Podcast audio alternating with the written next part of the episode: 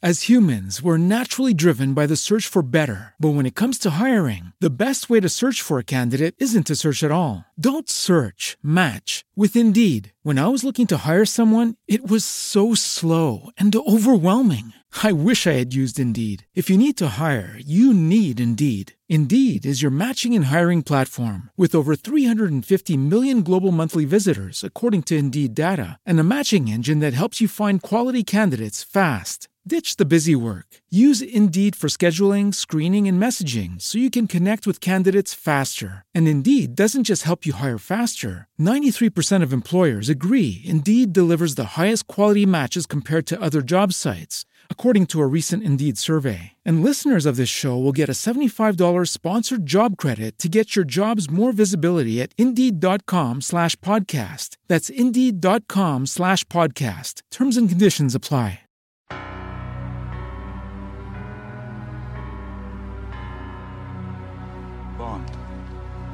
James Bond.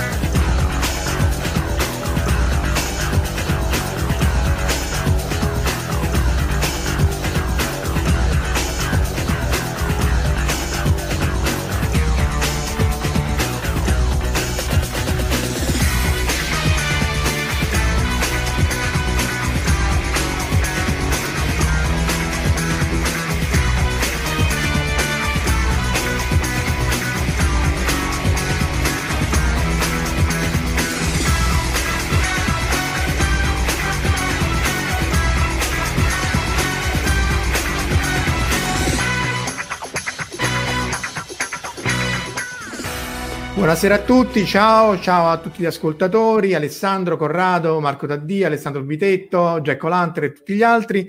Siamo qui con Omar Serafini, l'imprescindibile, e un ospite di eccezione, Giuliano Giuffrida, eh, guardia di porta, guardia di byte della Biblioteca Vaticana, che appunto ci racconterà eh, la digitalizzazione della Biblioteca Vaticana. Essenzialmente eh, è un po' la continuazione di quello del discorso che si era cominciato con il covo della ladra sulle biblioteche.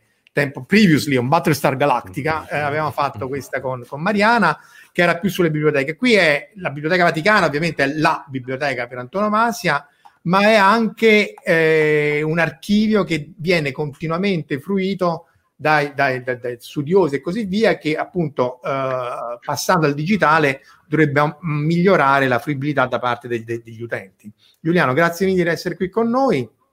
Grazie a voi. È un piacere. Tu, tu, sei nato come cartografo stellare, no? Tu facevi le mappe astrali come per la sì, nel, nel, tempo libero faccio ancora il cartografo stellare.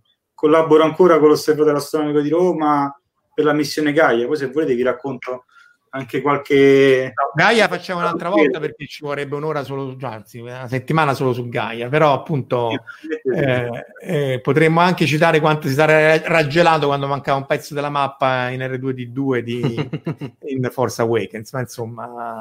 Uh, stendiamo un velo peritoso, salutiamo eh, nel frattempo Demolex, Eric Andreosa e Fabrizio Letvolini che si sono collegati. E dunque Omar, ne avevamo, anche qua, quando si comincia a parlare di queste cose, si, si deve assolutamente ricitare, eh. ne avevamo già parlato, un cantico per Leibovitz. Che, che, che ormai è, diventato un nostro... E praticamente vedo che è un'opera talmente, talmente profonda che gira e rigira in ogni diretta che facciamo, bene o male la tiriamo dentro.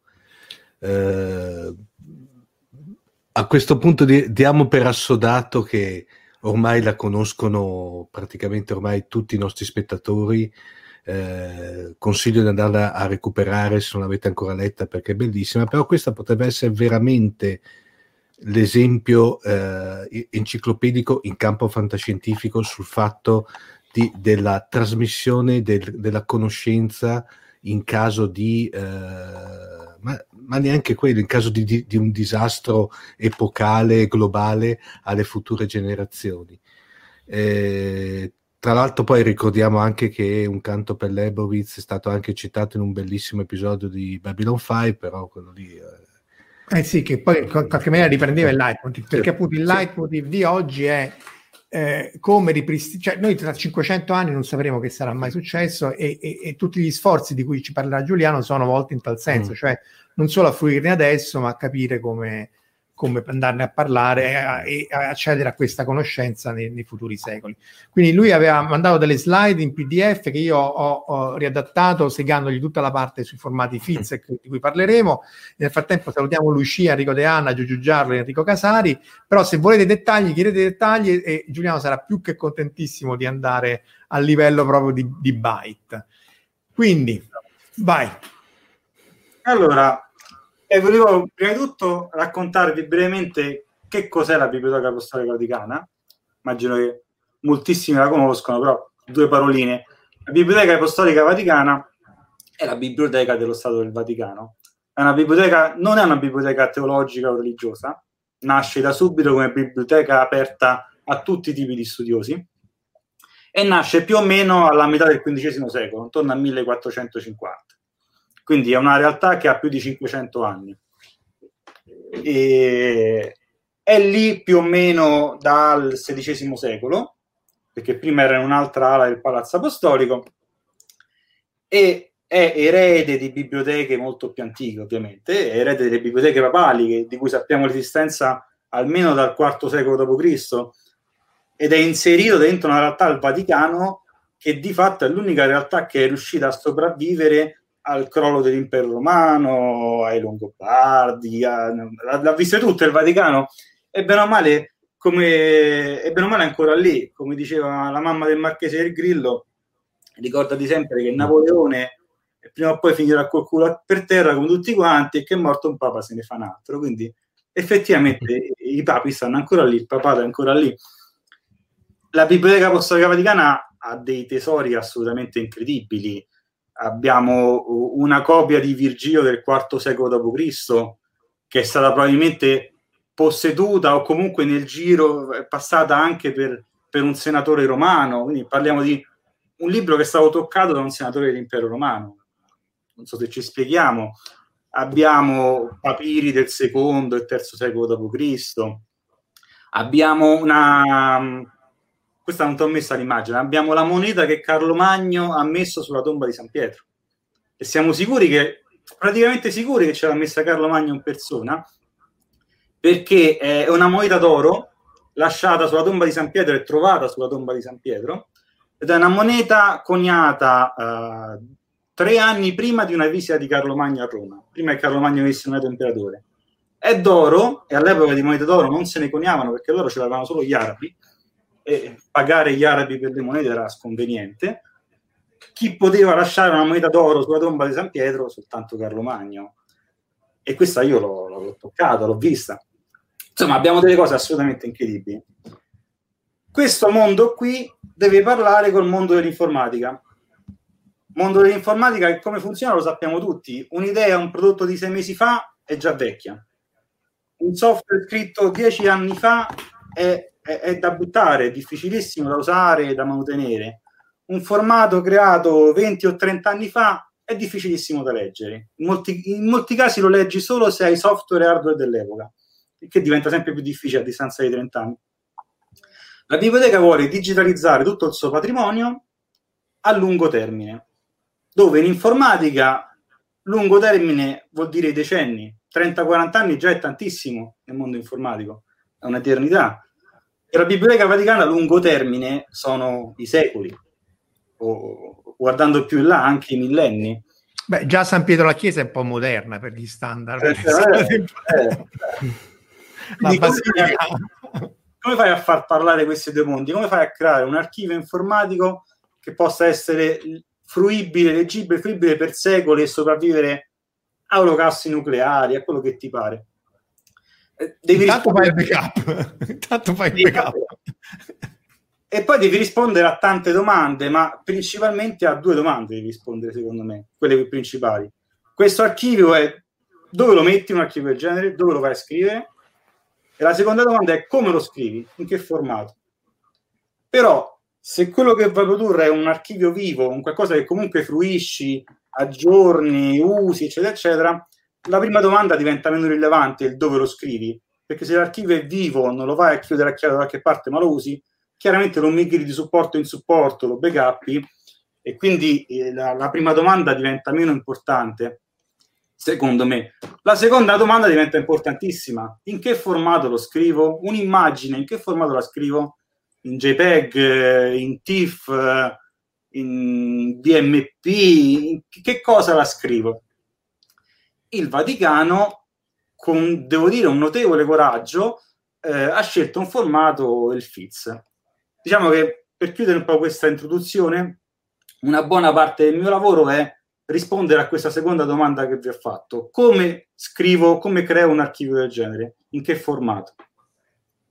E, e qui, vabbè, si potrebbe parlare per tante ore. Il, eh, poi dirò, eh, dirò spesso io, il mio lavoro, ma quando dico io e mio intendo nostro, perché in realtà il lavoro di gruppo, io lavoro con tanti colleghi, il mio lavoro parte dal lavoro che hanno fatto tanti colleghi in passato, quindi in realtà è una cosa corale non prendetevi mai la lettera quando dico io e mio. Comunque, se vuoi scegliere un formato a lungo termine, tu devi chiederti se tra uh, 100-200 anni, oppure anche adesso, un, un, ricercatore che non conosce il formato, a cui tu consegni questo file e gli dici leggimelo, e non ti dico niente, non ti do documentazione, non ti do nulla, ti do il file nudo e crudo e ti chiedo di, di capire che è un'immagine, aprirla e leggerla. Con, il, con un file in formato FITS io sono sicuro che una persona di medie e buone capacità riesce rapidamente a leggere il file, pur senza Dunque, conoscenza. Sulla nuova media capacità ci sta un commento di Marco Taddia che dice tra 500 anni il futuro è di Diocracy e in effetti viste le, le, cose di oggi su eh, No Mask, eccetera, eccetera, potrebbe essere pure che è a prova di... Eh. Però Fitz nasce dall'astrofisica, non, non, è, non, l'ha introdotto tu, la Vaticana c'era già quando sei andato tu. Eh... Esatto, non l'ho introdotto io, eh, però lo conoscevo molto bene perché l'hanno inventato gli astronomi Fitz. L'hanno per inventato... le immagini, proprio per lo storage delle immagini e la preservazione delle immagini, perché anche lì l'astronomo ha questa conoscenza dell'importanza di andarsi a prendere dati storici di, di 200 anni fa, 300 anni fa, le macchie solari. Eh, quindi questo per esempio a noi di fisica dell'alta energia ci manca completamente, ne parlavamo nel fuori onda, in fisica dell'alta energia noi usiamo un altro formato che è root, che usa i dati per il CERN, eccetera, è zippato, è assolutamente non trasparente, eh, cioè è molto veloce, è tutto bellissimo, non è fatto per le immagini, ma soprattutto non risponde a questi criteri qua, quindi da questo punto di vista eh, notevole la scelta che fu fatta al tempo. Quanti, di che anni parliamo? Il Fitz negli anni 70 più o meno, è stato il primo, è stato, ci si è cominciato a pensare a metà degli anni 70 e il primo file Fitz in assoluto è stato creato credo nel 78 o 79 aspetta un attimo ti pesco la data esatta Vabbè, insomma vediamo un po' perché c'ho proprio la data del compleanno del Fitz perché c'è un'email famosa dove viene scambiato il primo file Fitz se ve la trovo ve la dico per... Beh, diciamo che comunque è fine anni 70 perché prima non c'erano, c'erano su schede perforate per cui non è che... Fine anni 70 ed è un formato che in realtà non nasce per la conservazione a lungo termine, nasce per il eh, trasporto dei dati, per omogenizzare i dati prodotti dai vari telescopi radio, soprattutto all'inizio, ma poi rapidamente diventano anche ottici come arrivano le CCD Guarda, 81 sì, ma il compleanno, vediamo un po' se te lo trovo al volo. Nove mesi prima. Vediamo un po'. Mi ha ignorato giustamente. L'8 giugno 1979. Ah, vedi, non è nove mesi, mezzo. Cioè, quando viene scambiato un file che effettivamente risponde a tutti i requisiti che adesso un file FITS già.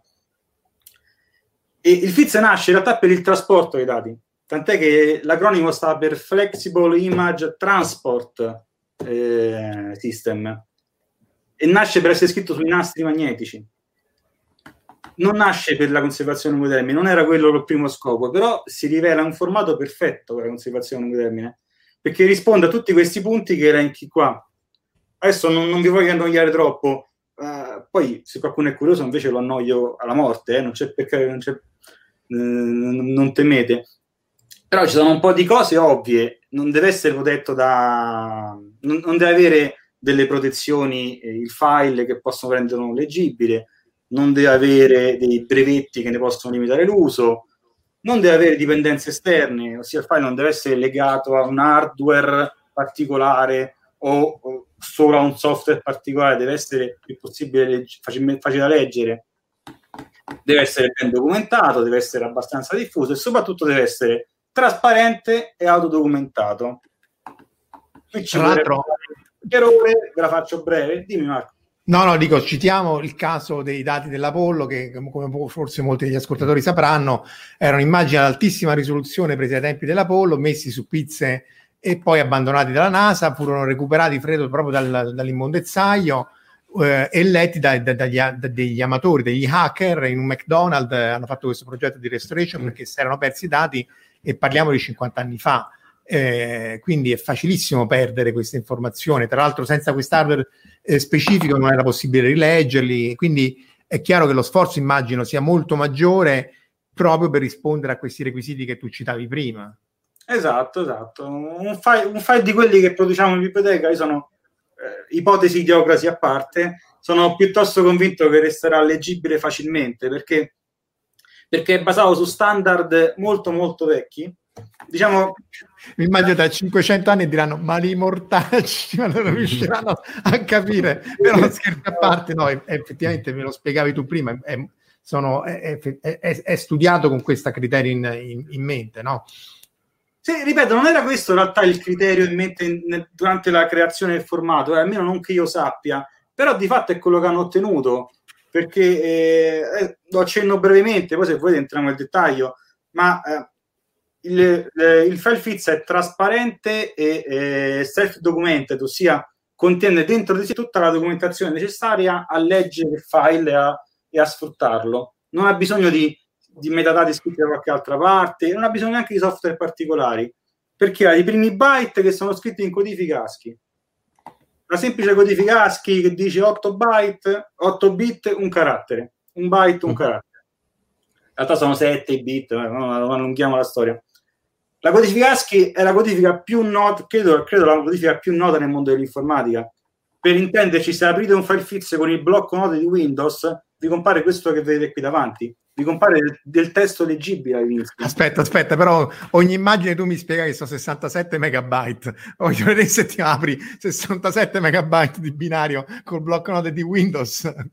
Vabbè, no, si lamenta un po', ma l'apre. Lo apre. Certo, la parte leggibile sono solo i primi byte perché, eh, perché la... sono piccoli. Ora cerco di ingrandirlo. Aspetta, tu tanto tu continui a parlare, prova a, zoom, a zoommolo. Vabbè, comunque. nei primi, nei primi byte che sono codifici ASCII sono scritte tutte le istruzioni per capire cosa c'è nel resto dell'immagine. Perché trovi una serie di numeri magici per cui se, vabbè, se è sopravvissuto o se chi apre questo file conosce l'inglese legge n-axis e capisce subito che si parla di numero di assi eh, bit pix capisce, può capire rapidamente che si parla di bit per pixel e così via. Ma anche se non conosci l'inglese, nota dei numeri, nota ad esempio il numero 100, da un'altra parte c'è il numero 80 e bene o male si disegna da qualche parte. Che significheranno questi numeri? Vediamo il resto del file. Vedi il resto del file che in codifica ASCII contiene tutti spazi e poi cominciano delle cose incomprensibili perché non è più codifica ASCII. Quanti, quanto dura questa parte non a codifica ASCII? Se ti fai i conti dura esattamente 100 per 80 byte, ossia due dei numeri magici che compaiono qui, 100 e 80. E allora a questo punto puoi immaginare che questa sia un'immagine e che 100 per 80 corrisponda al numero di pixel, quindi un pixel per byte, e per verificare questa ipotesi cominci a cercare di interpretare come si passa da pixel a byte. L'ipotesi più ovvia è che il, il valore del byte dica l'intensità del pixel, se il pixel è più chiaro o più scuro, banalmente. E, e, già con questa semplice idea si apre l'immagine e si vede l'immagine.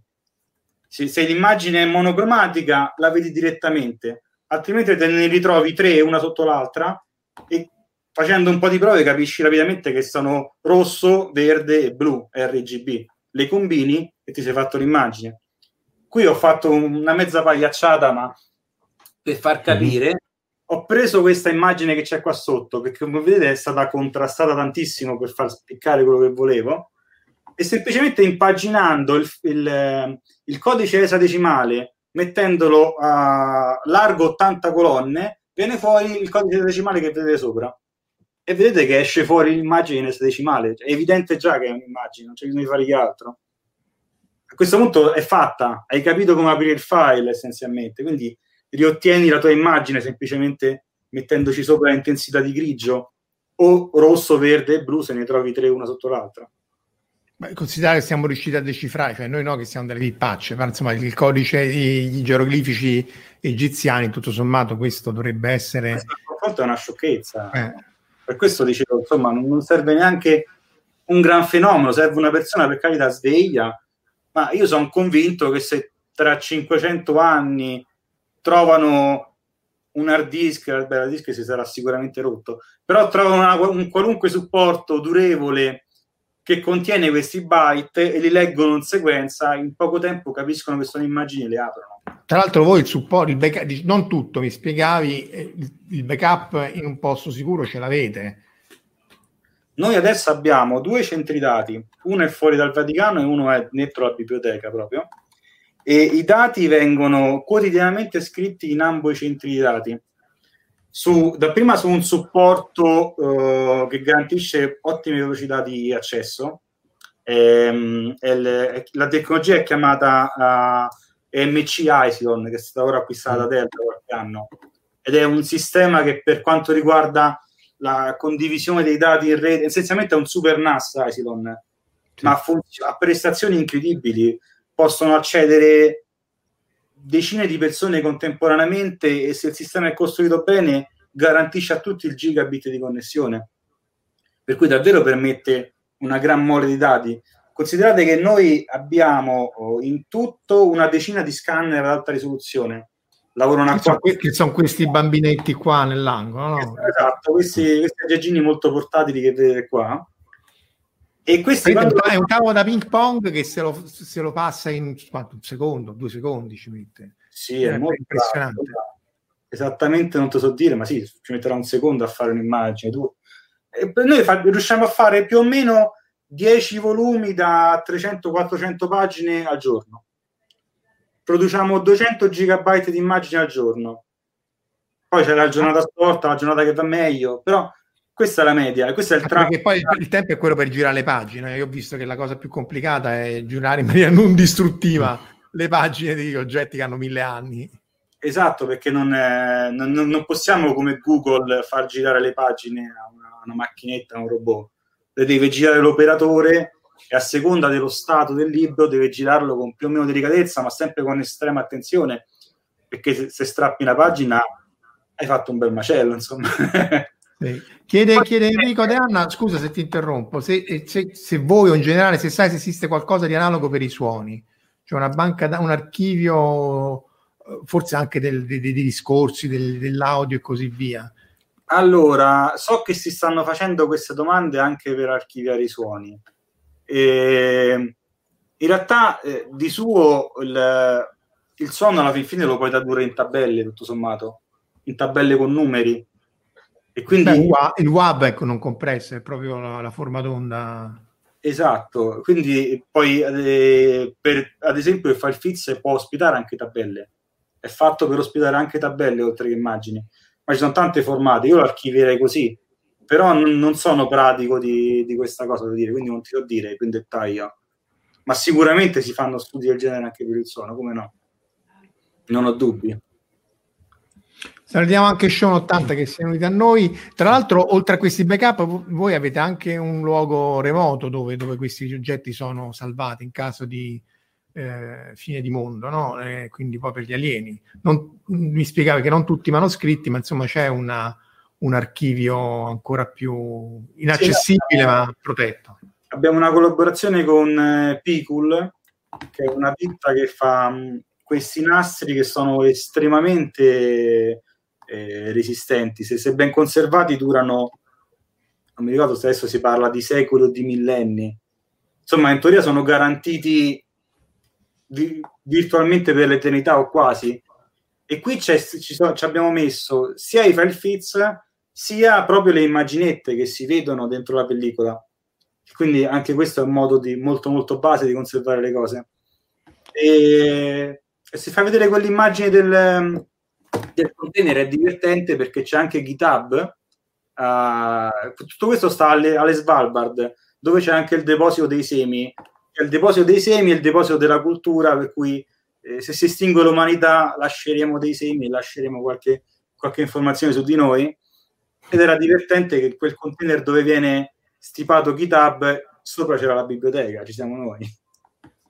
Sì, infatti ognuna di queste pizze sono questi, questi, questi nastri appunto a lunga permanenza che però appunto non sono, cioè, ah, sono in digitale però è salvato tipo proprio fotogramma quindi in qualche maniera non c'è bisogno dell'hardware per, per tipo microfilm come i vecchi sì, microfilm sì, tipo microfilm sì, esatto. tu Omar mi ricordavi che in Star Trek c'era questa specie di backup però era abbastanza o meglio questa specie di biblioteca della federazione sì però abbastanza pippacce erano. Eh. No, no, erano delle pippacce perché è stato il primo es- esempio di mancanza di disaster recovery per quanto riguarda una. Era eh, quel famosissimo... Beh, eh, beh la, la, la, biblioteca della federazione era la famosissima Memory Alpha che poi era addirittura teneva un intero asteroide.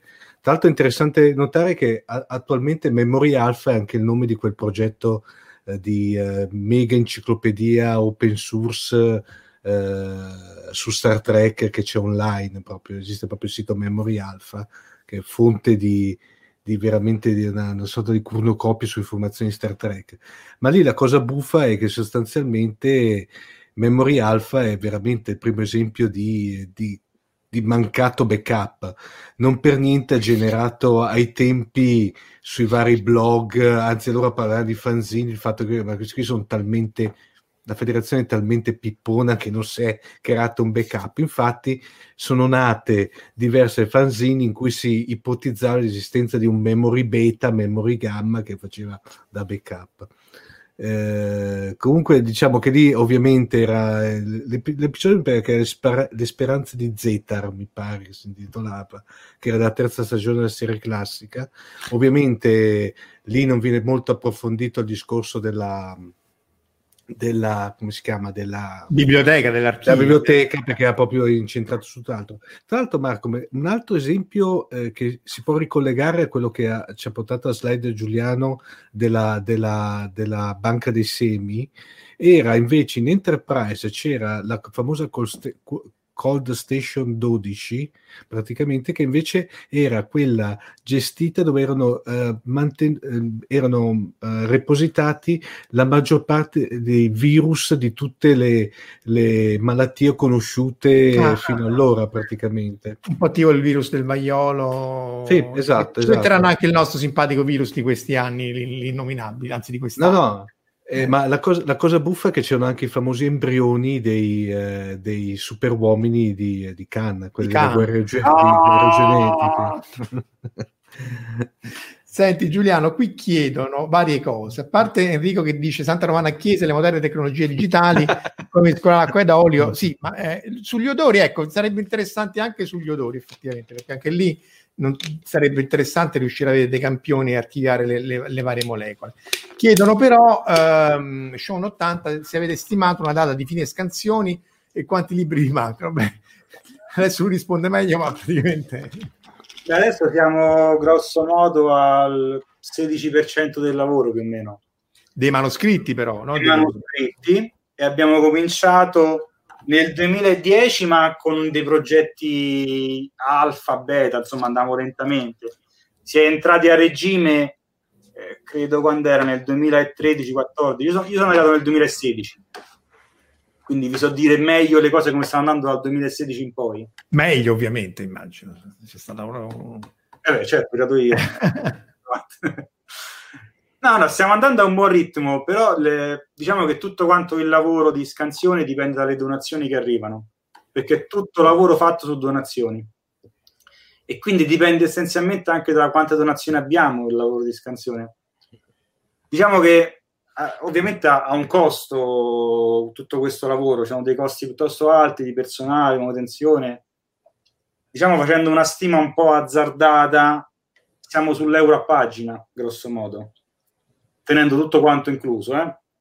Quindi, insomma, sono bei soldi, perciò dipende anche da quante nazioni ci arriveranno. Ora stiamo ancora mantenendo un buon ritmo, il ritmo che vi ho detto 8-10 volumi al giorno ancora riusciamo a mantenere.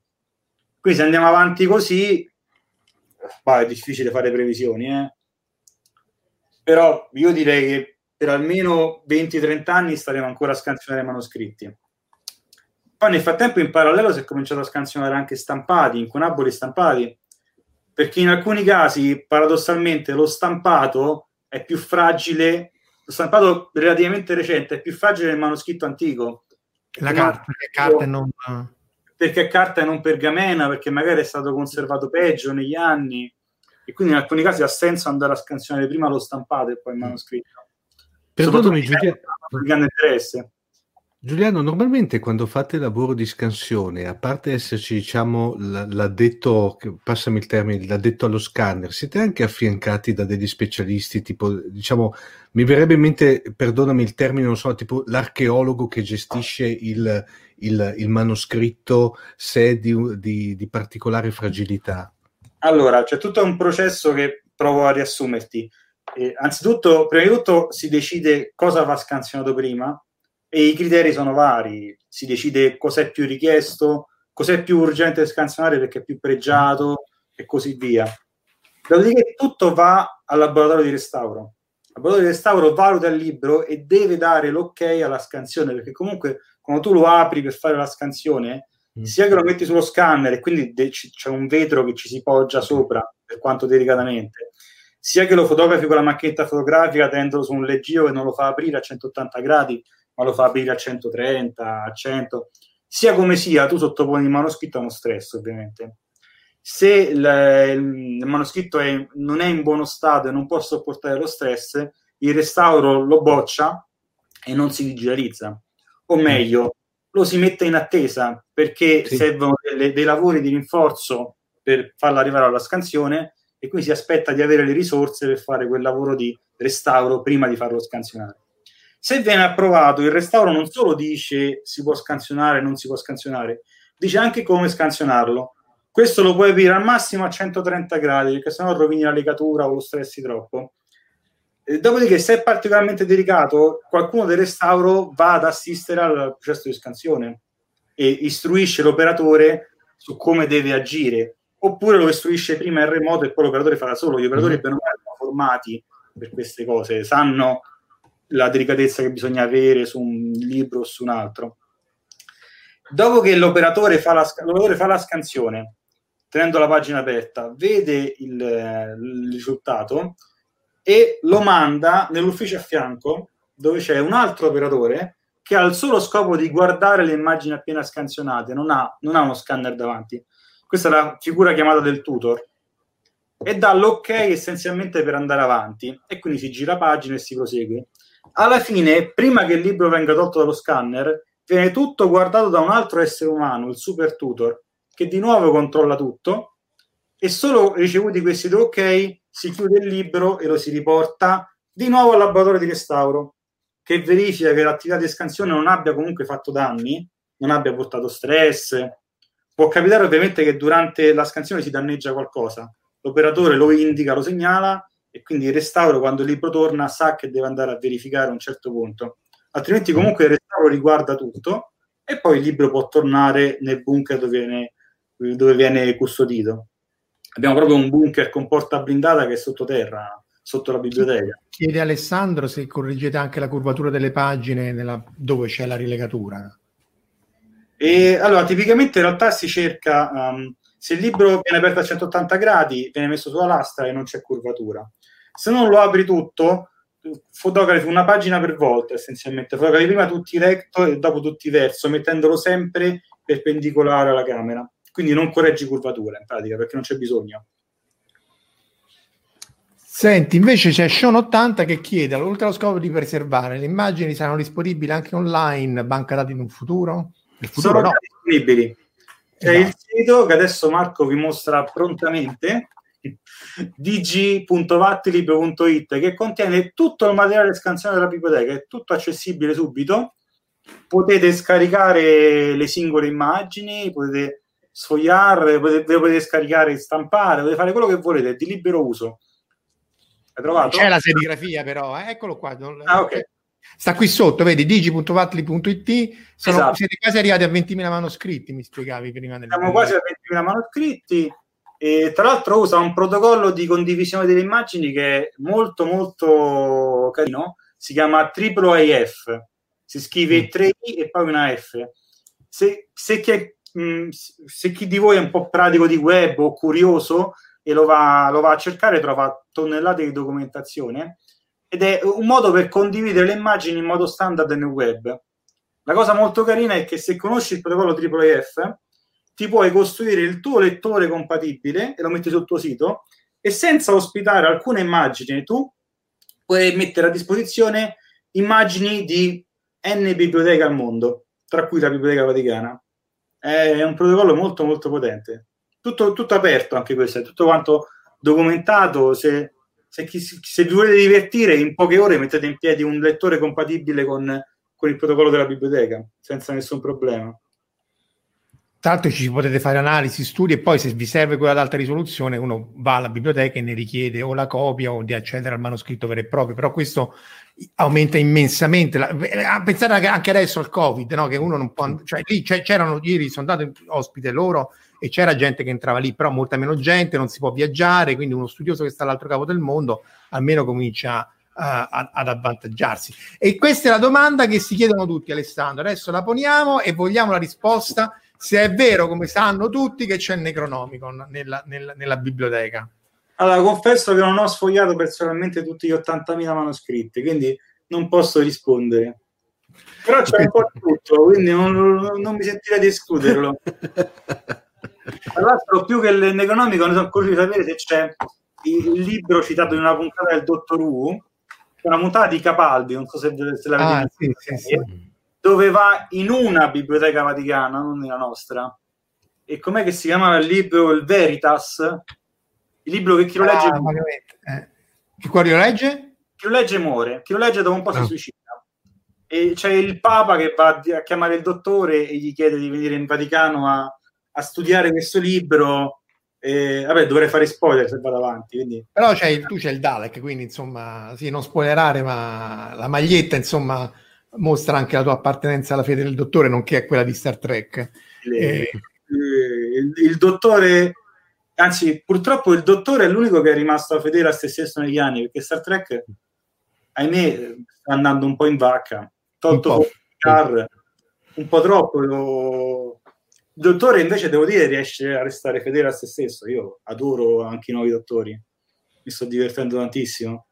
Beh, Perché anche la dottoressa. se- fondamentalmente cazzone che devi mantenere per fare un prodotto di questo tipo. Ogni puntata di Discovery che cominciava con, con la tipa che ci spiegava qualche importante verità della vita e che piangeva soprattutto. che, non lo so, io- a Discovery mi ha davvero tolto tanta fiducia nell'umanità più del Covid Capisco. Però, vabbè. Eh, è stata un raggio di luce per me Beh, sì, sì. Tra l'altro non ci sono ancora biblioteche in The Orville. Tra le biblioteche c'è Giugiu Giarlo che cita Trantor. Tanto, beh, Ora, Trantor ne parlavamo sempre qui anche nel fuori onda che in realtà lì c'è una dicotomia tra Trantor e Terminas, nel senso che ehm, ne avevamo parlato al tempo del- dell'altra puntata. Però appunto la questione è che mentre Trantor eh, è sede della, della- della Biblioteca Galattica, però è inutile poi ai fini della storia, è inutile ai fini della fruizione del- della conoscenza, mentre Terminas in qualche maniera, anche se eh, appunto era sede dell'enciclopedia, in qualche maniera portano avanti questa enciclopedia, però la usano, cioè sono in qualche maniera eh, loro stessi a sfruttare le conoscenze. Quindi questo è importante, cioè non, non- non solo preservare, ma anche mettere poi, eh, far sì che la gente possa usufruire di questi, di questi archivi. eh, Sì, sia per studio- l'archivio, altrimenti... Vabbè, questa è, è- è un- è una, citazione a quello che è successo da noi nell'Alto Medioevo. Noi avevamo chi copiava i libri, tanti, tanti pezzi di cultura classica non l'abbiamo mai davvero perduti, perché i libri li avevamo, però nessuno li capiva. E gli arabi di contro li copiavano, li commentavano, li capivano. Eh, la, la, cultura in Europa è ripartita, la scienza in Europa è ripartita solo dopo che gli iscritti sono tornati a noi passando per gli arabi. Allora abbiamo ricominciato a capirci qualcosa. Secondo me... Anche molta parte di astronomia. Eh, mi, mi mm? Scusa, no, non ti volevo interrompere. Dico, molta dell'astronomia mi spiegavi proprio tu ieri che era tornata molte delle conoscenze proprio da, da, dagli arabi, a parte i nomi delle stelle, ma proprio Assolutamente, sì, noi abbiamo in biblioteca, ad esempio, abbiamo una copia dell'Almagesto, il libro di Tolomeo, l'astronomo egiziano del primo secolo d.C. Chiunque è un po' appassionato di astronomia lo conosce, uno dei primi a aver fatto un catalogo stellare accurato con le coordinate e tutto. E eh, infatti viene spesso messo a fianco a Gaia adesso Tolomeo perché la mappa vecchia e la mappa nuova. E le, noi abbiamo questa copia del IX secolo che è molto molto preziosa perché è piena piena di commenti in arabo, di note in arabo. È proprio un esempio di quello che dicevo, la scienza che per arrivare a noi è passata per gli arabi ed è stata commentata dagli arabi. Ma ci sono altri esempi bellissimi. Abbiamo uh, un libro uh, che contiene un teorema matematico greco, però rivisto da una, dagli arabi. Scusa, com'è questo teorema? È greco. È greco. abbiate pietà, non mi uccidete. Scusami, però dalla citazione di Mario Brega ci sta sempre bene. Vai, perdonami. C'è questo teorema eh, originariamente greco, passato per gli arabi, ritradotto a Costantinopoli e poi arrivato in Occidente e, e la stessa notazione delle, lo stesso tipo di figura, la stessa notazione dei punti la usa Copernico per l'orbita di Mercurio, quando scrive il libro che introduce la teoria eliocentrica nell'Occidente. E questo, questo, è un altro esempio di cultura che veniva dall'epoca classica, ma è ripassata per gli arabi, è stata un po' masticata e poi è tornata a noi. Per questo mi ricorda Trantor e Terminus. Da una parte è la cultura che però è morta, non parla, dall'altro è la mhm. cultura che è viva, si rinnova e viene trasmessa davvero. Questo era è, anche, è anche legata alla freccia del tempo, perché appunto col crollo dell'impero romano in qualche maniera tutto il Medioevo si, era un po' come nel mito di Atlantide, no? prima era meglio e noi siamo solo tenuti a tenere preservare quello che anche non capiamo perché il passato era migliore. Adesso in realtà c'è l'opposto, cioè noi ci crediamo talmente superiori al, al passato che anche nel Settecento il mito della terra piatta è una fesseria degli, degli illuministi perché era la Spock rispetto al passato, siamo talmente meglio che qui erano talmente deficienti che eh, mentre appunto la misurazione eh, risale ai tempi de, de, de, degli antichi greci e anzi L'altro libro che dobbiamo sempre recitare, è, come l'altra volta, è quello di Lucio Russo sulla... Uh, ci sono una serie di cose che non ci si può esimere, no? sulla rivoluzione dimenticata. Questo è assolutamente straordinario. Eh, fa, fa, un po' di, di, di, di, ipotesi forse un po' troppo azzardate qua e là, eh? ma lo dice anche che sono ipotesi azzardate, ma di, per sé è un lavoro straordinario su, su quanta conoscenza probabilmente avevano i greci l'ellenismo e poi abbiamo perduto. E noi pensiamo di aver conquistato qualcosa che in realtà era già nato da un bel pezzo, solo l'avevamo dimenticato. Beh, diciamo che se poi non ne usufruisci, loro magari ne usufruivano, però poi non, non, non aveva dato là alla, alla, al cambiamento tecnologico, cioè i greci conoscevano tutte queste macchine, il Deus ex machina, no? la, la macchina, de, però la usavano nel teatro perché poi tutto il resto andava bene tutta la scienza del vapore, ad esempio, che era perfettamente no, nota ai greci, però non l'avevano mai sfruttata per fare il benedetto treno. Probabilmente non, non hanno le capacità metallurgiche per farlo, il treno, eh? però i principi del vapore l'avevano capiti tutti.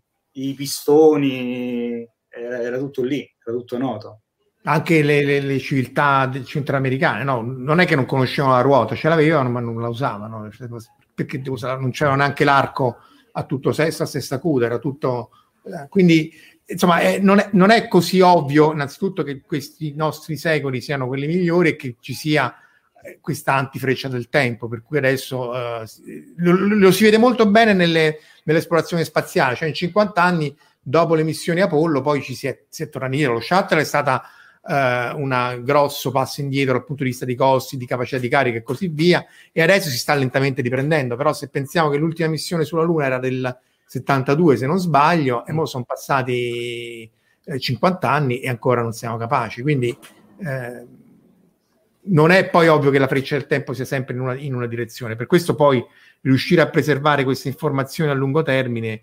è assolutamente essenziale. E poi a fruirne, perché poi in realtà di solito il bibliotecario o l'archivista è nell'immaginario collettivo, eccetera, eccetera, una persona che è molto gelosa e che tende a rendere il più difficile possibile l'accesso. Uh, no, uno sa sempre in mente l'altro obbligo che è il nome della rosa.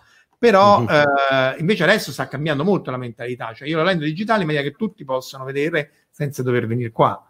Assolutamente, ma poi io personalmente sono uno dei motivi per cui ho, ho inseguito questo lavoro e, e l'ho cercato è perché sono convinto che che siamo sulla soglia di qualcosa di molto grosso in, nell'ambito dell'informatica umanistica, perché tutta questa enorme mole di dati, di materiale digitalizzato che non ha solo la Biblioteca Vaticana, altre biblioteche stanno portando avanti progetti simili. Questa mole enorme di dati non c'è mai stata in questo mondo. Ah, e... poi è accessibile con tre clic, perché poi è quello che tu dici, computer, anche... analizzami tutti i manoscritti, no? è, è, quasi, mm. è quasi arrivati. Esatto, con Python l'abbiamo visto anche insieme, metti insieme 3-4 ricette che sono già pronte e fai cose meravigliose su 5 milioni di immagini e, e puoi confrontare il lavoro con quello fatto da, da esperti che hanno raccolto articoli e misure fatte in un secolo magari. E, e questo apre nuovi canali di ricerca secondo me eccezionali è, secondo me il momento è paragonabile a quello che ha vissuto l'astronomia tra la fine delle, degli anni 90 e i primi anni di questo secolo, con l'avvento delle grandi survey. Ve lo dico brevemente così capite cosa intendo. Io ho cominciato a fare ricerca in astronomia nel 2002-2003 più o meno. Nel 2003 ho cominciato la tesi, nel 2002 ho fatto una tesina di laboratorio che poi era molto elaborata, quindi era già praticamente un'attività di ricerca. In quel momento stavano arrivando le grandi survey la Sarvi Sloan, la Sarvi Tumas, chi è appassionato astronomia li conoscerà sicuramente.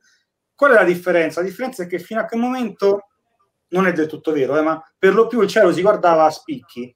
Io voglio studiare quell'oggetto lì, prendo il telescopio, punto, integro un sacco di tempo, guardo molto in profondità, faccio delle immagini meravigliose e produco una scienza meravigliosa su questo pezzetto di cielo. Questi, cosa si cominciò a fare a fine anni 90, 2000 e si va ancora avanti? Si presero, si fecero dei piccoli telescopi, o si riciclarono piccoli telescopi, o si costruirono apposta piccoli telescopi che mappavano tutto il cielo di continuo. Producevano queste mappe enormi e questo ha rivoluzionato l'astronomia. Tutte le più belle scoperte, beh, non è vero, però quelle che secondo me sono tra le più belle scoperte degli ultimi 20-30 anni vengono dai prodotti di questi survey e vengono fuori non da chissà che intelligenza artificiale, che studio elaborato, vengono fuori dalle cose più sciocche. Eh, conto le stelle, divido il cielo in quadrati, conto quante stelle ci stanno e confronto con i modelli. Noi abbiamo, abbiamo, modelli bellissimi della galassia, mi prevedono tutto. Ci devono stare n stelle, ci stanno il doppio. Che, che significa? E allora scopri una, cosa, una serie di cose meravigliose scopri che la nostra galassia, che è una galassia spirale, in realtà ha un sacco di curve, è ondeggiata. Scopri che il centro, che si pensava essere più meno sferico, in realtà ha due barre addirittura. Eh, scopri un mare di galassiette che si sono fuse con la nostra, che stanno ancora lì. Quelle ce le siamo mangiate proprio, ce le siamo esatto. pappate. Insomma, hai scoperto un mare di cose applicando tecniche sì, molto, molto semplici, non complicate, a un'enorme quantità di dati. Io penso che il, l'informatica umanistica sia su quella stessa soglia lì, perché per la prima volta sta producendo una quantità di dati davvero grande e quando si cominceranno a fare cose semplici a tappeto su queste immagini, salteranno fuori, secondo me, tante di quelle, di quelle scoperte che, che, non so se rivoluzioneranno ora, ma secondo me daranno una bella spinta a, agli esperti. Per cui quello che io mi auguro di vedere un domani è una grossa collaborazione tra esperti di, studiosi di paleografia, di podicologia, eccetera, eccetera, e esperti di big data che lavorano insieme e tirano fuori queste cose meravigliose. E qui apro una piccola parentesi. Uh, che cos'è la codicologia? Ecco, infatti questa slide. La codicologia secondo me è come primo approccio è uno dei migliori approcci che si può avere per applicare i big data ai manoscritti. La codicologia è, è faccio un breve cappellotto, poi se vi annoio troppo fermatemi, insultate. Tra l'altro si sconnettono, stai tranquillo, però cioè, fino adesso sono rimasti connessi, quindi direi che va benissimo così. La codicologia è chiamata anche archeologia del libro. È una scienza relativamente nuova. Ora non vedete una sciocchezza, ma credo che è stata teorizzata negli anni 50, formulata negli anni 50, ma solo negli anni 70, 80, 90 ci si è davvero lavorato tanto. E, e, e ora ci si lavora ancora tanto, ovviamente. È una scienza che studia il libro come un oggetto archeologico, quindi non per, per la, lo scritto che contiene, ma come un oggetto che ha un interesse archeologico di per sé. Perché se tu hai un libro che è sopravvissuto all'orda di Gengis Khan, quello che ha visto pure Marco ieri, se hai un libro che è stato toccato da un senatore romano, noi abbiamo libri che hanno davvero attraversato i momenti chiave della storia dell'umanità. Questi si portano dietro una quantità di testimonianze terrificante che puoi scoprire vedendo come è stato creato, come è stata creata la pagina, come sono state fatte le righe del testo, con quali strumenti si è scritto, con che criteri si è disposto testo, immagini. Questo ti dicono moltissimo sulle società dell'epoca, su come si sono evolute le società, le culture, gli strumenti. È quello appunto che si fa in archeologia. In archeologia cosa fai? Eh, faccio un esempio ora sciocco, prendi il Colosseo, studi come è stato costruito il Colosseo, come erano disposti gli spazi dentro, quali erano i criteri, studi come è stato restaurato negli anni, cosa è stato aggiunto, cosa si è perduto. La codicologia fa la stessa cosa con i libri. E, e, e come fa a fare queste cose? Beh, la codicologia quantitativa in particolare fa delle operazioni che, eh, che sembrano operazioni banali, conta le righe di testo, conta, vede in quante colonne è disposto il testo, vede quanti caratteri ci sono per pagina, vede quant'è la proporzione tra la parte scritta e la parte bianca, vede quanto, quanto occupano in media le miniature, le immagini, le decorazioni e così via. Queste sono cose che, le, che ormai i computer fanno molto molto bene.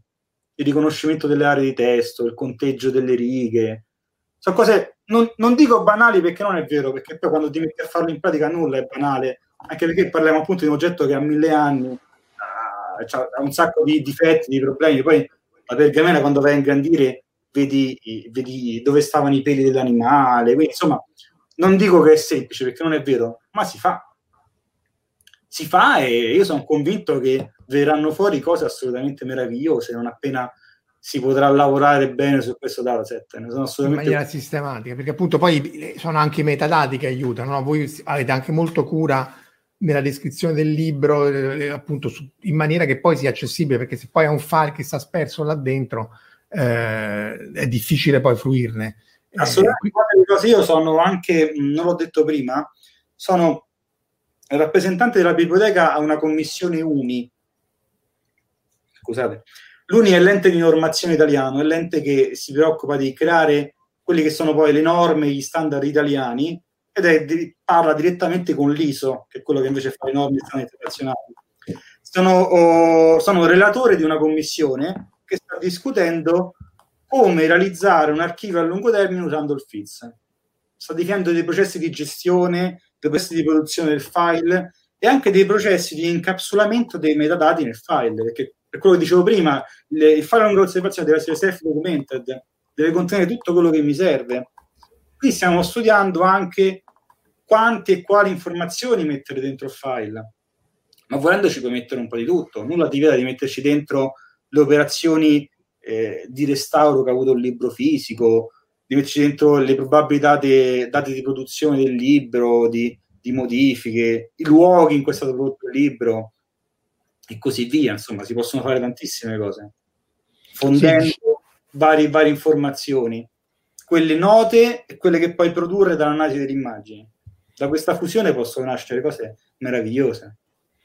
Sì, perché appunto big data è un po' un termine che va di moda e poi ci ritroviamo con il servizio sanitario inglese che salva le cose in Excel, però è chiaro che tutta la parte di codice open source, tu citavi Python e CV2, OpenCV, che sono tutti questi metodi di analisi dell'immagine consentono poi di, di, di, di, vedere con estrema facilità, innanzitutto di non riscoprire l'acqua calda, perché pure quello è importante, perché spesso uno si rifà tutto il programma, appunto questi qui che adesso sto cercando di rimettere, eh, sono, se non sbaglio, eh, sono parti di CV2, no? di OpenCV in cui tu chi- cerchi le strutture rettangolari e in qualche maniera vai a segmentare la pagina.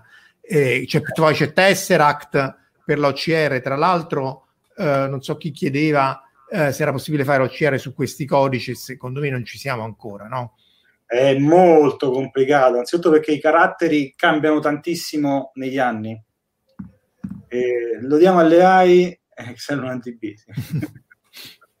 e, e, poi si usano tanto, nel Medioevo si usavano tantissimo le abbreviazioni, venivano legate più, più lettere per fare un'abbreviazione che cambiano molto da periodo a periodo. Insomma, lo, ora come ora dovresti allenare, praticamente allenare una rete per ogni libro e comunque non otterresti un buon risultato, secondo me. È molto molto complicato. Però una, invece un'altra attività come contare le parole, misurare la lunghezza media delle parole, eccetera, per fare questo non ti serve un OCR. Per fare questo ti basta un buon riconoscimento pattern. E questo OpenCV, ma ho detto OpenCV, ma TensorFlow, ci sono una marea di tecnologie più o meno pronte per fare queste cose. Cita Erika Andreoli, potrebbe essere utilissimo per osservare esattamente dei passaggi di idee di impaginazione nel tempo e nello spazio. Assolutamente, questo ti può dire molto su, su dove è stato prodotto il libro, quando, in che condizioni, ti, ti, può dire tantissime cose, anche soltanto questa cosa. Per dire, io ho fatto, un, sto facendo un primo studio che di suo è anche molto semplice. Sto guardando quanto inchiostro contiene ogni pagina. Di suo è una cosa quasi banale. Passo sul manoscritto, vedo quali pixel ha inchiostro, quali pixel non ha inchiostro, senza distinguere tra testo, immagine, decorazione, butto tutto dentro. E viene fuori una cosa nota, ma molto molto carina, ossia che le, le, si usava se, tantissimo più inchiostro attorno al XIV secolo e poi se ne è cominciato a usare di meno. E qui tu ci racconti la storia dell'umanità. No, perché per risparmiare oppure... Eh? Perché si è cambiata la... Per... A un certo punto si è cominciato a usare molto meglio la pagina, a riempirla molto di più di inchiostro e poi si è riscesi. Questa è una cosa mm. nota, ho confermato una cosa che già si sapeva. Infatti non è che abbia scoperto chissà che. La cosa carina è che l'ho fatto con pochi clic su 3 milioni di immagini e quella è la, cosa, la, la potenza che può tirare fuori le, le, le capacità moderne, la digitalizzazione. E tu in questo grafico che sale e poi riscende ci vedi un sacco di cose, ci vedi la rinascita delle città, ci vedi le prime università, ci vedi il libro che non era più un oggetto da monastero o da ricco, ma diventava l'oggetto da studente, da, da monaco che andava in giro e si voleva portare la sua Bibbia tascabile. Ci vede una civiltà che si evolve, poi volendo potresti anche vederci dentro la peste che arriva e quindi l'umanità che sta in difficoltà e poi ci vedi l'avvento della carta. Arriva la carta quindi costa molto meno della pergamena quindi non è più questa grande esigenza e puoi tornare a fare pagine più ariose. Insomma tutta questa è un'analisi semplice ma già che ti racconta tante cose. E fare la stessa cosa su appunto disposizione degli oggetti nella pagina numero di righe eccetera ti racconta tante altre storie. E se le combini viene fuori tutta quanta la, la storia della nostra civiltà. Perché alla fine ricostruire la storia dei libri è ricostruire la storia delle nostre civiltà. Eh sì, perché nuovi libri. La memoria storica dell'umanità è quella, il resto... Cioè ci sono anche, anche Fahrenheit 452 che si tramandavano oralmente, sì. anche... L'uomini le... libro. Eh, esatto, però, però rimane il fatto che il progresso umano da, dalla savana che ci davano l'altra volta senza la, la scrittura non sarebbe mai potuto avvenire, insomma, almeno non a questi livelli. Se poi sia un bene o un male. Sa leggere quello che c'è scritto solo osservando come è stato fatto. Già questo ti racconta tanto del, dell'umanità. Questo era il mio punto. Trattare il libro non solo per leggerne il contenuto, perché beh, quello lo dobbiamo fare, ma anche per studiarlo come oggetto, come oggetto archeologico. Questo ti dice tantissime cose interessanti. Sempre Erika chiede sui palinsesti. Abbiamo qualche slide sui palinsesti? Allora, anzitutto, se, se vai su Digivatlib trovi tanti palinsesti. I palinsesti li fotografiamo anche in un ultravioletto perché si vede. Vabbè, anzitutto, scusate, una piccola introduzione. Che cos'è un palinsesto? palinsesto... Quello Mediaset, no? Quello... Eh, eh, quello Mediaset, il, il palinsesto è eh, la pergamena che è stata lavata o grattata e ci si è riscritto sopra. Era una pratica estremamente diffusa perché la pergamena costava tanto e perché se io ho, ho tante copie di Polibio, ce ne ho tre, perché ne devo tenere tutte e tre? Una la cancello e ci scrivo sopra qualcos'altro. Mm-hmm. Questa operazione viene rifatta più volte. Allora, in Occidente veniva per lo più grattata la pergamena e lì purtroppo è un disastro perché una volta che hai grattato hai distrutto tutto. Eh, si può provare a recuperare qualcosa con tecniche particolari, ma è molto complicato. Dovresti cercare di andare a vedere dove è deformata la pergamena perché c'era stato scritto in passato, però grattando hai coperto quasi tutto. In, nel mondo oh, invece orientale, in particolare nel mondo greco, a Costantinopoli, la pergamena veniva lavata. Veniva lavata e ci si scriveva sopra. E se la illumini nell'ultravioletto in particolare, si rivede il testo sotto Dopodiché ti puoi divertire a fare cose più complicate. Qui in questa slide citavo il lavoro di un collega della biblioteca, Andras Nemet, che ha fatto un lavoro meraviglioso su un testo di Polibio, che è stato scoperto eh, sotto un altro testo, facendo un'analisi a componenti principali del, dell'immagine. Ora, cos'è un'analisi a componenti principali? È molto lungo da spiegare. Comunque, in soldoni è un'analisi che cerca di ehm, analizzando una stessa, analizzando una, diverse rappresentazioni dello stesso oggetto, quindi in questo caso si guarda diverse foto della pagina illuminate a diverse lampade, lampade infrarosse, lampade ultraviolette, lampada blu, lampada rossa, fai tante lampade e a completamente al buio scatti foto della pagina illuminata solo da queste lampade. E in ogni foto vedi qualcosa di leggermente diverso. In una foto vedi meglio il testo sopra, in un'altra meglio il testo sotto, in un'altra vedi meglio le imperfezioni della pagina. Se ti diverti a combinare queste foto, puoi ottenere qualcosa di nuovo che esalta il testo sotto. E quindi puoi recuperare testi perduti. Con, eh, con, beh, con tecniche così moderne, questa, questa è una novità. Si, infatti, si riscoperte però, sono riscoperti però testi di Archimede. Noi abbiamo riscoperto, noi, la biblioteca Andras ha riscoperto un testo di Polibio ma in passato tramite i parentesi sono scoperti testi di Cicerone, si sta scoprendo tante cose. E chiaramente è difficile così recuperi un libro sano, intendiamoci, però recuperi magari degli, degli, degli estratti che ti mancavano o comunque anche che recuperi poche righe è comunque una scoperta preziosissima perché ti va a dire qualcosa di nuovo su come venivano scritti i libri all'epoca, sul tipo di carattere, sul tipo di tecniche utilizzate, quindi comunque ti dice tantissime cose interessanti.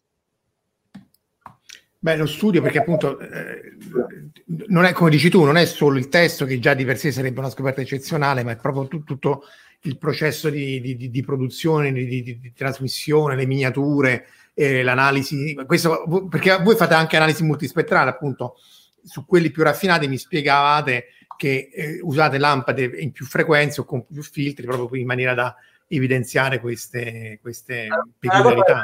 È nuova, però sì, stiamo cominciando a lavorarci. Il problema è che se devi fermarti su una pagina e fargli 12 o 16 foto in, eh, con più lampade, questo ti rallenta tantissimo il lavoro. Quindi per il momento la priorità è andare avanti col procedimento di scansione, quello oh, oh, più eh, classico. Dice, più classico, insomma, quindi immagini nell'ottico e nell'ultravioletto per dove sai che ci sono palinsesti. Questo lo si sta già facendo. E se andate su Digivattiti è pieno di manoscritti che sono anche nell'ultravioletto. Se, se, se girate un po' li trovate. Ora non ti solo come tirarli fuori, ma insomma li trovi rapidamente. Per cui si fa e si farà anche in futuro, assolutamente. Beh, anche perché poi comunque diciamo il problema vostro è girare le pagine, perché poi l'informatica appunto avete petabyte e petabyte di dati, eh, backup veloci, eccetera, però quella va, prosegue, insomma non, non, non ci vedo un grosso problema. Eh, il, però è l'oggetto fisico con cui dovete interagire, in qualche maniera è un po' quella la... la, la... un altro studio interessante che si può fare, e che piano piano si farà, noi abbiamo tantissime, eh, tantissimi microfilm in archivio. Sono foto che sono state fatte negli anni 50, 60, che sono stati mandati in America, poi ne abbiamo una copia anche noi. Quelle sono chiaramente delle immagini che rispetto a quelle moderne sono più scarse, sono a più bassa risoluzione, sono immagini analogiche. In- nonostante questo, in, in molti casi mostrano dei dettagli che ora il manoscritto non mostra più. Perché in 60 anni il manoscritto si è deteriorato, è successo qualcosa e hai perso qualche dettaglio, qualche carattere si vede peggio.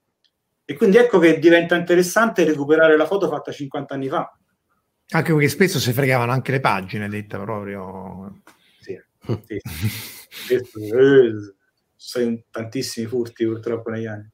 Anche Per- altre biblioteche, eh, no? la posta forse anche di meno, ma eh, sono usciti vari scandali di biblioteche pubbliche italiane nazionali in cui proprio sono pas- pas- spariti centinaia e centinaia di libri. No, anche da noi. Sono, c'è stato di recente, è stato un paio d'anni fa, eh, ci hanno restituito un, ehm, una lettera della scoperta dell'America. Allora, che cos'è questa? Vi faccio una breve introduzione perché la storia è divertente. Quando fu scoperta l'America, i re di Spagna mandarono a tutte le ambasce del mondo una lettera dove si diceva essenzialmente che Cristoforo Colombo aveva scoperto l'America, guarda come siamo stati bravi. E se ne fecero un centinaio di copie, ora non mi ricordo, poche comunque, per l'epoca non, non- non tante. E queste copie, parecchie sono andate perdute, però diverse sono sopravvissute. E una doveva essere da noi in biblioteca. E si è scoperto che quella copia che c'era da noi era un falso, era un falso ottocentesco, che era ottocentesco, prima 900, che era finito da noi al posto dell'originale e si è scoperto perché eh, l'originale è saltato fuori a un certo punto, ora non mi ricordo bene la storia, credo che fosse un'eredità, eh, è morto comunque chi lo possedeva, è stato messo in vendita e eh, qualche antiquario si è accorto che quella era la copia del Vaticano. Perché appunto Ci sarà stato il timbro, perché poi voi timbrate. No, non c'era il timbro, si è capito dalle cuciture, dal passo delle cuciture, perché, perché è tracciata la storia di questi documenti importanti e il passo delle cuciture, se ricordo bene, corrispondeva a quello della Biblioteca Vaticana. E quindi hanno contattato il Vaticano e hanno detto: Ma noi mi sa che abbiamo qualcosa di buono. E a questo punto un- un'esperta ha preso il libro che banalmente non aveva mai preso nessuno, perché quando hai 80.000 manoscritti, 1.600.000 libri stampati, 8.000 incunaboli, ci sono libri nostri che non vengono aperti per decenni o addirittura per, per 50 anni ed è normale. Come un'esperta ha aperto la copia nostra, ha, ha subito visto che era un falso. E quindi sono venuti a restituircelo. È venuto l'ambasciatore americano, c'erano gli agenti dell'FBI, è stata una cosa spettacolare e ci hanno riportato questo libricino e io mi sono ovviamente imbucato perché come ho detto mai questa ho detto no io ci devo venire e quindi ci sono anche foto in giro dove mi si vede anche a me in un angolo che sto lì in piedi tutto impettito questi agenti dell'FBI schierati questa ambasciatrice che dà questo libricino. E questo è un esempio eclatante però no i furti purtroppo ci sono ovunque c'è poco da fare. Anche se tu filtri e fai entrare solo studiosi seri affermati. Ma gli studioni sono i primi che si fregano la roba. Cioè, non, i vostri, eh, però, però in generale sono i peggiori, sono proprio quelli. a volte la tentazione è irresistibile, cioè davanti a un oggetto unico, chi mi vede me lo porto via. Beh, ma lì state ben coperti dalle telecamere, quindi se per caso qualcuno di voi in ascolto eh, va alla Vaticana perché si può studiare, ci si, ci si può insomma andare lì per studiare, eccetera, eccetera, non va azzardare che è tutta una telecamera. Chiede No. Sean, La telecamera, varchi, perché i libri hanno un codice identificativo, hanno un RFID, come passa nel varco noi lo sappiamo. No, ora devo dire hanno fatto un bel lavoro, è, è davvero difficilissimo rubarsi qualcosa in biblioteca, ci stiamo attenti. chiede Sean, siamo già oltre l'ora. Co- come si fa a riconoscere un palinsesto? In effetti è la stessa domanda che avevo io, cioè può capitare che una- non ci si accorga che una pergamena sia stata cancellata e riscritta? Sì, beh, molti palinsesti vengono, ma ancora adesso vengono scoperti i palinsesti da noi. E diciamo che ci sono chi è esperto all'occhio. Andras, ad Mm. esempio, eh, io, io ci ho parlato, è una persona assolutamente eccezionale e lui ha un occhio fenomenale. Lui mi faceva vedere degli originali e lui leggeva dove io vedevo a malapena leggeva. Io, eh, io una- eh, C'ha la scanner multi multi. è bravissimo. Io ho una calligrafia terrificante. Non so se Marco si è mai visto scrivere, ma io scrivo davvero una pessima calligrafia. A un certo punto io ho dovuto scrivere il mio indirizzo email perché mi doveva mandare una cosa di email. Gli ho detto: Guarda, una calligrafia pessima, spero che tu lo capisca. E lui mi ha detto: Ma io leggo i palinsesti. Eh, capisco Ma anche- levate, va. e in effetti capiva. quindi no, ci vuole, può, può, capitare che sfugga un palinsesto, come no? Ci vuole, ci vuole l'occhio del professionista per riconoscerlo, perché a volte si vede davvero molto poco, non è banale, assolutamente.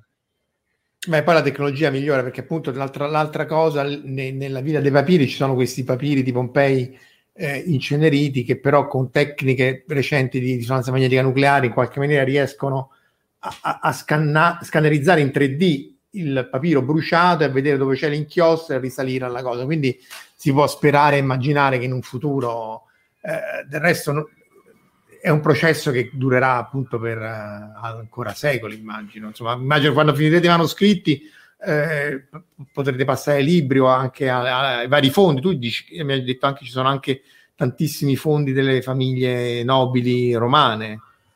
Sì, anche quelli li stiamo scansionando comunque in parallelo. Eh.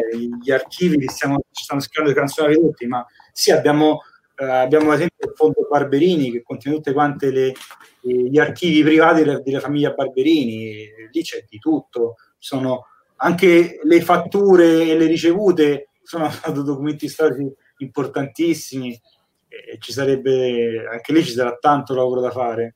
Beh, la fattura è essenziale perché no, uno dei problemi mm. della storiografia è capire quanto costava la vita e quanto valeva il sesterzio, il tallero, la co- quindi eh, credo che la lista della spesa sia una delle cose più preziose. Eh, poi Purtroppo... abbiamo scansionati quasi tutti, in Conabo mm. sono libri a stampa, e quelli chiaramente sono preziosi quanto i manoscritti perché sono, ogni incunabolo è un pezzo unico di fatto. E poi gli stampati, abbiamo stampati del, del XVI secolo, del XV, che sono cose che andranno scansionate. Assolutamente sì. Ma poi, come dicevo prima, finito di, scans- di scansionare i manoscritti, probabilmente in alcune cose avrà senso ripartire e fare di nuovo nuove scansioni, perché nel frattempo avrai lo strumento migliore e comunque la vecchia scansione la tieni perché testimonia lo stato del manoscritto in quella precisa epoca. Mm. Anzi, una cosa che mi piace dire è che una volta che tu copi, crei la scansione, quello che hai creato, la copia digitale della pagina, diventa un, un documento da studiare ormai indipendente dalla pagina stessa.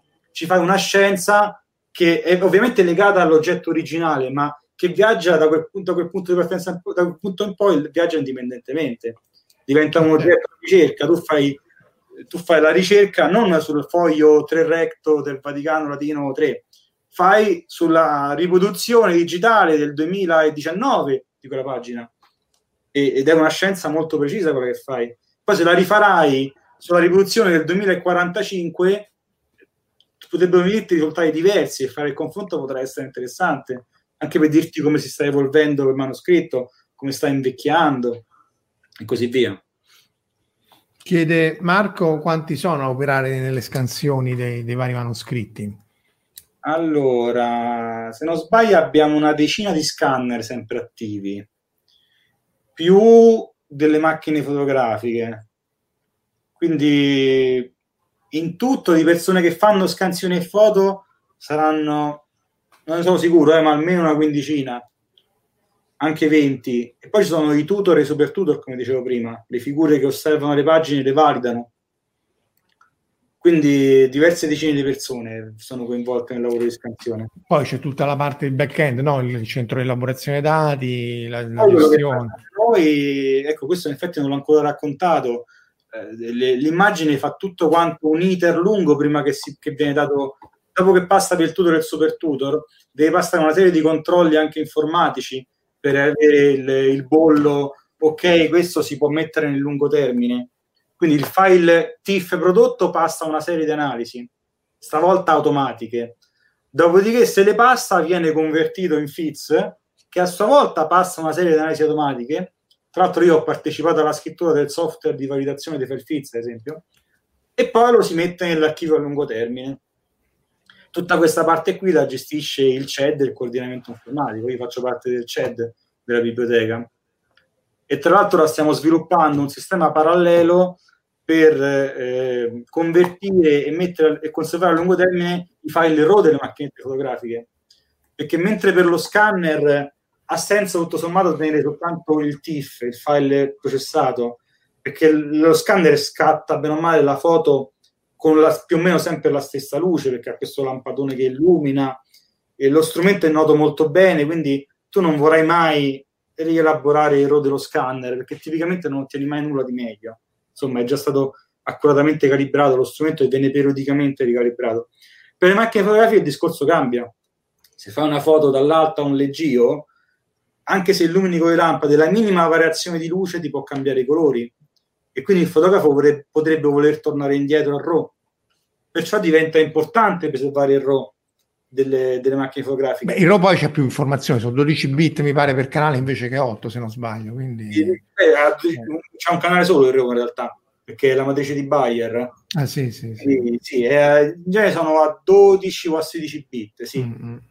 E, e, questi li puoi conservare, solo che questi sono i formati di RAW per chi fa fotografia, sono il CR2, il NEF, eh, l'FFF, l'IQ, sono tutti formati proprietari, chiusi, eh, assolutamente non trasparenti, assolutamente poco self-documented, sono formati profondamente inadatti alla conservazione a lungo termine. Ci sono formati RAW di macchine fotografiche di vent'anni fa eh, che sono già difficili da leggere e quindi non ti puoi affidare a questo. Perciò stiamo convertendo anche questi in FITS, scrivendo direttamente la matrice di Bayer. Eh, non ho spiegato cos'è la matrice di Bayer, ma chi, se qualcuno è appassionato di fotografia sicuramente lo sa. Quando si scatta una foto, in realtà la foto non è a colori, tu semplicemente fai passare la luce per dei filtrini e ogni pixel viene illuminato dalla luce che è passata per un filtro che può essere rosso, verde o blu. Combinando queste informazioni poi fai il colore. Questa operazione è chiamata demosaicizzazione, questa che dalla matrice di Bayer ti produce il colore. E noi stiamo, facendo, stiamo scrivendo un software, lo sto scrivendo io insieme a un ricercatore americano, in particolare Kate Knox, che prende direttamente la matrice di Bayer, la scrive nel FileFits e scrive anche tutte le matrici necessarie a fare la trasformazione e ottenere il colore e questa appunto per preservare il ROE è una cosa, un lavoro fondamentale, altrimenti tra 10-20 anni sarebbero probabilmente illeggibili i file ah, il RAW, è un disastro. Chiede Alessandro, siamo già a 15 minuti sopra l'ora, però questa pure è interessante, se le analisi statistiche sono un tuo hobby o fanno parte del tuo lavoro? Ah, dipende, ci sono delle analisi statistiche che fanno parte del lavoro e, e che sono anche divertenti, non lo so, ad esempio valutare periodicamente il, la dimensione media del file, valutare periodicamente il numero medio di pagine per manoscritto. Queste sono informazioni che in teoria sono note, ma in pratica si va a ricontrollare perché a volte si inceppa qualcosa e qualcosa viene perduto o viene valutato male. Quindi ci sono queste informazioni statistiche che faccio normalmente e fanno parte del lavoro. Altre informazioni statistiche, eh, diciamo eh, che adesso non c'è un vero e proprio dipartimento del studio del digitale, se mi passate il termine, non c'è qualcosa di istituzionale, però è certamente apprezzata in biblioteca questo tipo di, di scienza, quindi viene anche incoraggiata entro certi termini. Io, io, spero di vedere in futuro ricercatori che verranno in biblioteca a studiare non solo il manoscritto, ma anche la sua rappresentazione digitale, a fare scienza sui big data della biblioteca. Questo spero di vederlo domani. Al momento non esiste, devo dire. Cioè, non esiste. E chi la vuole fare ovviamente è benvenuto, ma non, non c'è un protocollo chiaro e stabilito. Perché è una cosa relativamente nuova. Nessuno l'ha mai fatta, nessuno ha mai dato a disposizione 5 milioni di immagini in alta risoluzione a un ricercatore. È una cosa che non esiste al momento. Anche perché poi spesso le competenze, infatti per quello che ieri ci siamo visti, le competenze sono differenti, cioè chi è esperto di latino non è che poi sa usare proprio il Python, comunque eh, quindi non è banale anche sapere che ci sono questi strumenti. Quindi, esatto, eh, bisogna, bisogna, parlarsi, quello che sto cercando anch'io nel mio piccolo di incoraggiare, ma non sono solo, eh. Eh, è pieno di colleghi che la pensano come me. devo dire che è un, è un, ambiente pieno di entusiasmo la biblioteca, quindi io confido che questo, che questo sia eh, si, eh, si, verificherà sempre più spesso in futuro questo tipo di, di studi, si applicherà sempre più spesso. Sì, è cambiato molto, appunto, come accennavamo prima, da quello che è l'immaginario collettivo del, del, o della vecchia bibliotecaria che è acida, il zitella acida, eccetera, oppure appunto del fatto che la biblioteca è un luogo chiuso in cui sì, ci può accedere, ma è complicatissimo. No, ma in generale questo è anche l'immaginario collettivo dei, dei film, dei libri e così via. Sì. Non, sì Eh... No, complicatissimo no, devi, devi, avere delle referenze ovviamente, io non ti metto in mano un libro... Ah no, no, certo, certo. Però sei... già il fatto che tu voi avete scandalizzato tutto e che uno basta che si collega al sito web, in teoria si potrebbe scaricare tutto, è una cosa, è, un, è proprio un cambiamento di mentalità epocale, cioè di solito la biblioteca è tu, tu, tu, tu non, partiamo da non te lo do, poi vediamo se te lo devo dare, sto libro dimostrami che ti serve, eccetera, eccetera. Ma non, non la Vaticano, tutte le biblioteche è sempre stata. Però in realtà la, la biblioteca sem- ha sempre avuto questo come scopo. La biblioteca vaticana, se vai a leggere anche i documenti in latino originali, nasce per, per preservare, ma anche per studiare e disciplinare. La biblioteca chiaramente deve stare attenta a preservare il bene, quindi io non do a un Marco Casolino qualunque un libro del 1000 d.C. in mano. Non vicino nemmeno. al bagno. Eh, però se, se, Marco Casolino qualunque viene con una bella idea, eh, io lo, lo, ascolto, non io, io biblioteca, lo ascolto e ne parliamo e cosa si fa. Appunto, la digitalizzazione eh, è, è, una novità, ma è perfettamente coerente con gli stessi principi che hanno, che hanno visto la nascita della biblioteca. È, da questo punto di vista non è nulla di nuovo che l'istituzione era del 1500, no? L'istituzione è del 1500, se non sbaglio. Allora, to- poco dopo il 1450, Niccolò ah. V, che era un grande umanista, ra- raccoglie molti libri e crea la biblioteca. Poi la vera però creazione formale della biblioteca è con Sisto IV una ventina d'anni dopo. Qui in particolare quasi 1500 per città non ci resta che piange 1400 quasi 1500 no, prima, siamo intorno al 1470 aspetta che già che ci siamo invece di dire il numero a caso dico il numero vero. La bolla è del 1475 eh, la bolla che di fatto crea, istituisce la biblioteca. Però la biblioteca di fatto era già attiva da una ventina d'anni all'epoca e poi ci sono queste sale meravigliose ovviamente questa è quella più famosa eh, affrescata poi c'è tutta un'iconografia che tu ieri mi hai spiegato tra sacro, profano, il linguaggio e... sì sì questo a, a, volte la biblioteca viene aperta al pubblico in occasioni particolari, eh? Bisogna, è sempre a numero chiuso, quindi devi prenotare, ma venite sul sito della biblioteca che è vaticanlibrary.va e seguite le news perché capitano questi eventi e ne capitano in genere almeno un paio l'anno, a volte anche molto di, a volte anche di più, dipende dall'annata, dalle cose che ci sono. E se capita venite e vedete questo salone, questo è il Salone Sistino, è la sala costruita alla fine del 1500 per ospitare la biblioteca ed è una sala completamente affrescata, è una cosa assolutamente splendida. E vabbè, è, molto complicata l'iconografia, ma riassumendo, lungo le due grandi pareti hai le rappresentazioni di tutti quanti i concili ecumenici da, da, una parte, dall'altra parete hai la rappresentazione di tutte quante le biblioteche più importanti dell'umanità. E al centro, nelle colonne, hai i creatori mitici o reali dei principali alfabeti. E il messaggio quale vuole essere che le, la, il sacro e il profano, o se preferite la fede e la scienza, si parlano, parlano entrambi tramite la parola scritta, che è il veicolo che fa avanzare la conoscenza sia religiosa che profana. E il messaggio è meraviglioso. Però è di un bello spaventoso. No, la sala è splendida, però secondo me quello che a me ha colpito più di tutti in realtà sono stati i depositi veri di libri, cioè questi, questo è il, de, il, bunker che non abbiamo visto, eh, ma è, que, questo è il deposito, cioè 200 metri per 5 piani di libri fittissimi, eh, veramente da fare il tiro salvezza contro follia, perché una tale immensità di conoscenza... È, Vabbè, più di un milione e mezzo di libri prendono un sacco di spazio. Eh, sì, sì, no, Dice anche Andrea e Erika, eh, e poi chiudiamo perché stiamo andando veramente, però questi archivi lei li utilizza, infatti si sente dalle, parole, dal, dal, dalle domande che fa, prevalentemente per l'università, sono pressoché essenziali a chi oggi studia miniatura.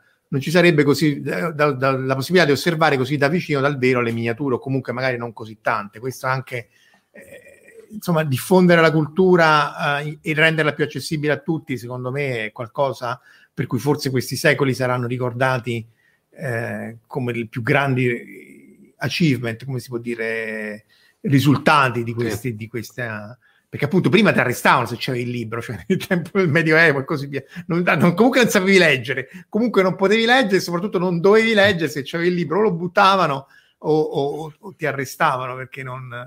che ci devi fare tu col libro? Comunque la biblioteca, devo dire che presta molto libri a varie mostre, eh? quindi opere della biblioteca in realtà le trovate di continuo in giro per il mondo, le varie mostre. Non è così difficile vedere da vicino una, una, una miniatura originale. Anche noi spesso facciamo, quando apriamo al pubblico, spesso sono esposti degli esemplari, a volte in facsimile, a volte in originali.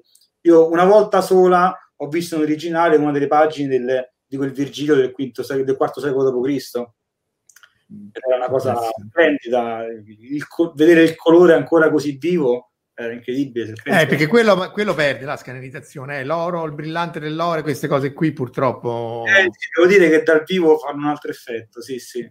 Vedere Però appunto il prossimo giro in HDR che magari con i monitor in HD mm. in, alta, in alta range dinamico sarebbe... Assolutamente, sì. Chiede Luca Terzi, se ci sono volumi riservati che non verranno di- digitalizzati. No, no. È capitato che mh, mm, qualche studioso stesse facendo uno studio sul libro e quindi si è aspettato un attimo a pubblicarlo, ma non ci sono libri proibiti, tra virgolette. I manoscritti verranno digitalizzati tutti e resi disponibili tutti, non c'è nulla di riservato da questo punto di vista. Eh, attenti a non mettere il Necronomicon online, se no facciamo la fine tipo The Ring. eh, e non è l'anno esatto, non è l'anno migliore per tirare fuori il Necronomicon. Va bene, direi che stiamo avvicinando un'ora e mezza e forse è il caso. Tanto Giuliano tornerà sicuramente sia per una seconda parte sulle biblioteche, sia per la parte di cartografo stellare e la galassia, e la mappa della galassia. Quindi ringraziamo... Eh? Quando volete. Sì, sì, sì, senz'altro, perché pure la parte di Gaia è un universo affascinante. Quindi ringraziamo Giuliano e tutti voi che siete stati in ascolto e ci rivedremo la prossima settimana o quando volete. Grazie mille. Ciao. Ciao, Ciao a tutti.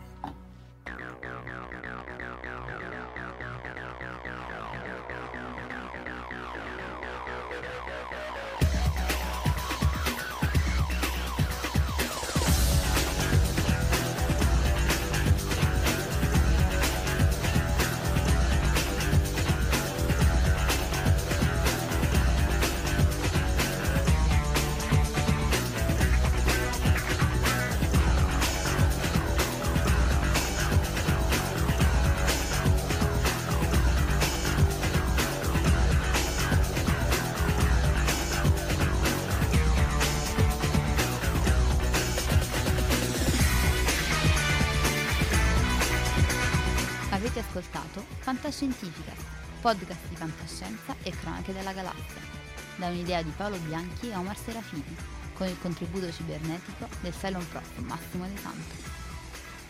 Potete seguirci ed interagire con noi sul nostro sito fantascientificast.it, su Facebook alla pagina Fantascientificast, su Twitter sul profilo at Fantascicast, sul nostro canale Telegram t.me slash fantascientificast, sulla nostra community Telegram t.me slash fsccommunity. Se siete particolarmente timidi potete utilizzare la vecchia, cara e affidabile posta elettronica scrivendoci all'indirizzo redazione fantascientificas.it. Tutte le puntate sono disponibili sul nostro sito, su Apple iTunes, su Spotify e su Podbean all'indirizzo podcast.fantascientificas.it. Se volete, potete lasciarci una valutazione a 5 stelle su Apple iTunes ed offrirci una birra romulana o un gotto esplosivo pangalattico, sostenendoci tramite una donazione PayPal utilizzando l'apposito pulsante sul nostro sito. Fantascientificast è una produzione amatoriale, non si intende infrangere alcun copyright, i cui diritti appartengono ai rispettivi detentori. L'autorizzazione SIAE 5612I 5359 nessun byte e nessun tribolo sono stati maltrattati durante la produzione di questo podcast. Alexa 4 e l'equipaggio di Fantascientificast vi augurano lunga vita e prosperità e vi danno appuntamento alla prossima puntata lungo la rotta di Kessel.